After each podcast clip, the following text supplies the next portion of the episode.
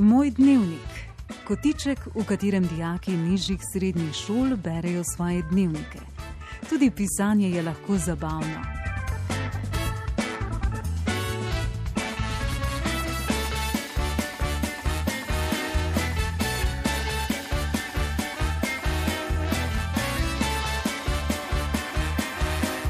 Uredništvo Barbara Frluga. Dragi učenci, drage učenke in lepo pozdravljeni, seveda vsi, ki ste ta trenutek z nami na valovih Radia Trsta. Tokrat bomo slišali, kaj počenjajo nekateri učenci tretjega letnika nižje srednje šole Simona Gregorčiča iz Doline. Pripravili so se s profesorico Poljanko Doljak.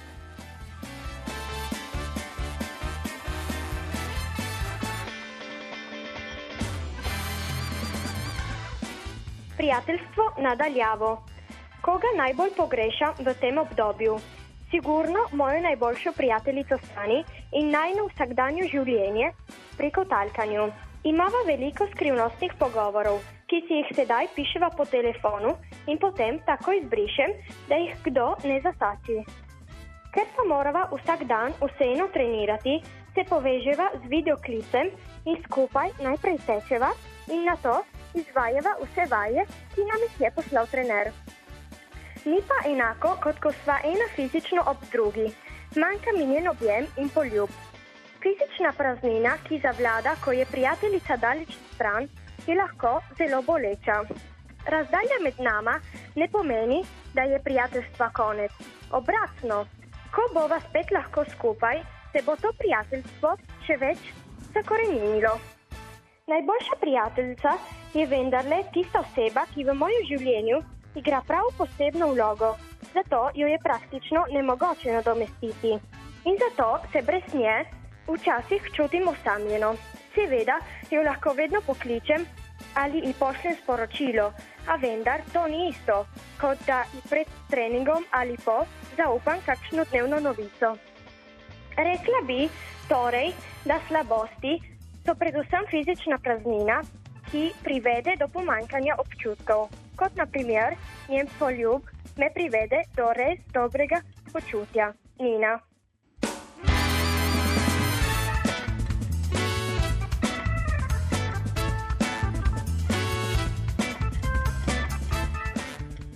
Z modernimi tehnologijami je vse mogoče, ker lahko prijatelje pokličemo ali jim pošljemo sporočila.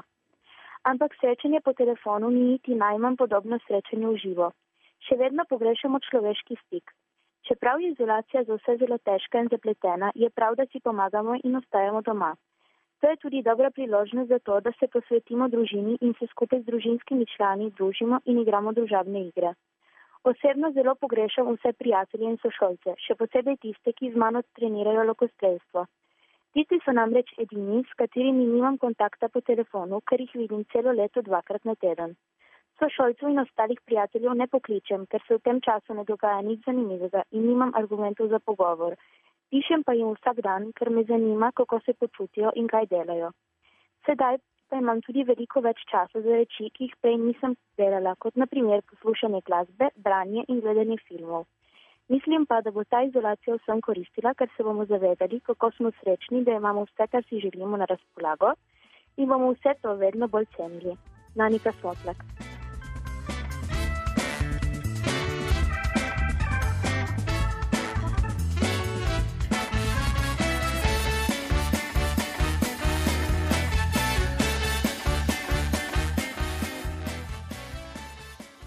Prijateljstvo pomeni, da te tista oseba ima rada, te spoštuje in je vesela biti v tvoji družbi.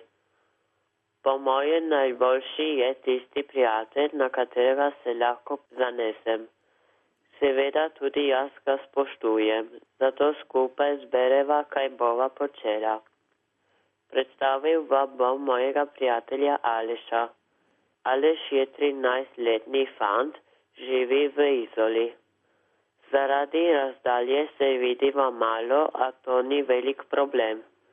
Saj večkrat prespi on pri meni ali jaz pri njemu.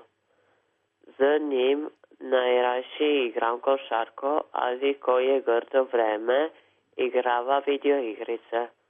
Skupaj sva zrasla in se naučila pravila iger in jih spoštovati. Poleti grem rad k njemu, ker greva k morju, kjer je tobogan. Moj prijatelj ne gleda iste filme kot jaz. Tudi on igra inštrument in sicer violino.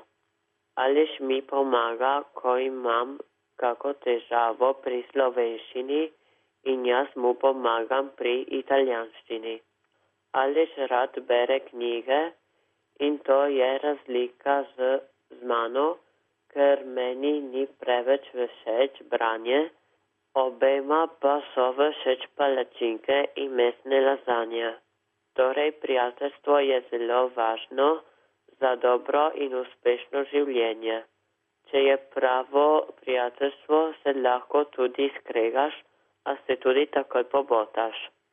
Lepo je, ko imaš nekoga, ki ti v težavah pomaga in ki tudi ti mu lahko pomagaš. Liam.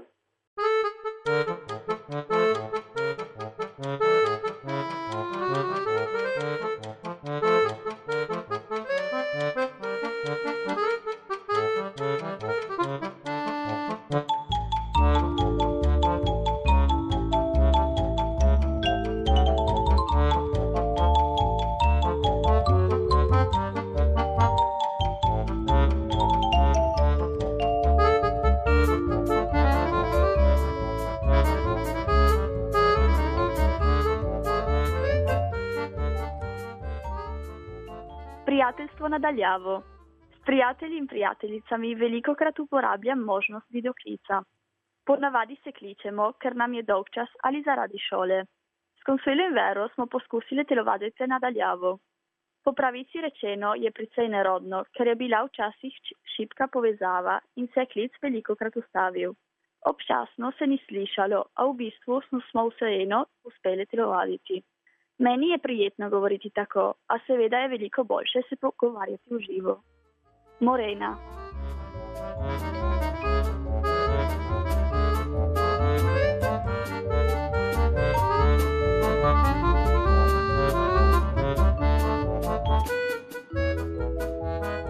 Te dni smo prisiljeni vsak na svojem domu, a vseeno prijateljstvo nima meja. S prijatelji se srečujemo na omrežju Skype, kjer se veliko časa pogovarjamo o tem, kaj počnemo in kaj bi lahko počeli med karanteno. Večkrat pa se sošolci slišim preko skupine na WhatsAppu. Najbolj zabavno je, ko si po skupini pošiljamo smešne videoposnetke ali slike, ki ponazarjajo življenje v karanteni in med virusom. Vem, da ni preprost trenutek, ampak je vedno dobro, da se malce posmejemo.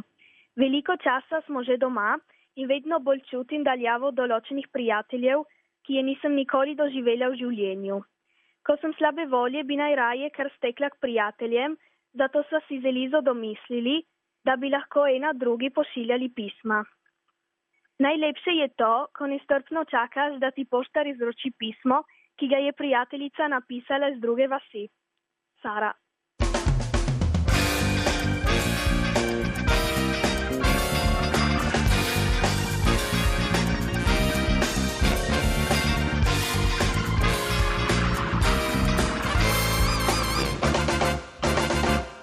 Leto 2020 sem si predstavljala kot nek nov začetek, poln lepih stvari, potovanj, izletov in pričakovanj. Vendar se ni začelo na najboljši način. Prišlo je skoraj do tretje svetovne vojne. Avstralija je zgorela in sedaj še koronavirus, ki nas prisili ostati doma v karanteni. V karanteni smo skoraj mesec, zelo dolg čas. Karantena deluje tako. Vse šole in univerze v Italiji so zaprte in hodi se ven iz hiše samo za nujne potrebe, naprimer hrana, delo in zdravstvene potrebe. Vera.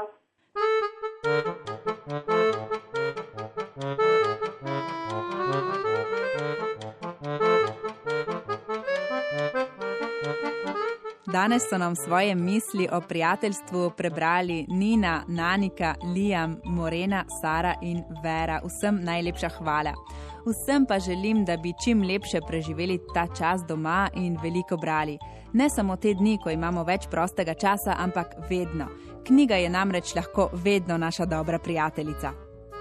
Tokrat vam svetujem, da preberete roman Življenje kot v filmu. Napisala ga je slovenska pisateljica Nejka Omahen, ko je bila stara komaj 17 let. Po romanu Življenje kot v filmu je bil posnet tudi istoimenski film. Glavna junakinja zgodbe je 14-letna Julija. Z bratom in očetom živi v mestu in njeno življenje se vrti okrog plesa, prijateljev in šole. Ko oče nekega dne napove, da se bodo preselili na vas k njegovi novi prijateljici, se mora Julija sprijazniti z dejstvom, da bo dobila sestro. Njeno življenje se takrat obrne na glavo. Jasna, ki je enake starosti kot Julija, poskrbi, da se Julija na vasi dobro počuti. Vse bolj jo občuduje, si sposoja njene obleke in ji poskuša biti podobna. Kmalu pa jasna prevzame tudi njeno identiteto in stvari se zapletejo.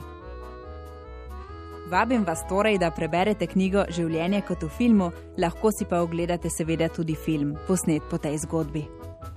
Dragi učenci, to je za danes vse. Če ste katero od prejšnjih oddaj Moj dnevnik slučajno zamudili, jih lahko poslušate tudi na našem podkastu na spletni strani trikratvojni.v.sedesfjk.raj.it pod zavihkom Vse vedneži, kjer so zbrani tudi vsi radijski kvizi. Naj vas še spomnim, da nas lahko v petek ob 12. pokličete v živo v radijski kviz Vse vedneži. Pričakujemo vaše klice. Do takrat pa vam želim vse dobro. Ostanite zdravi in dobre volje.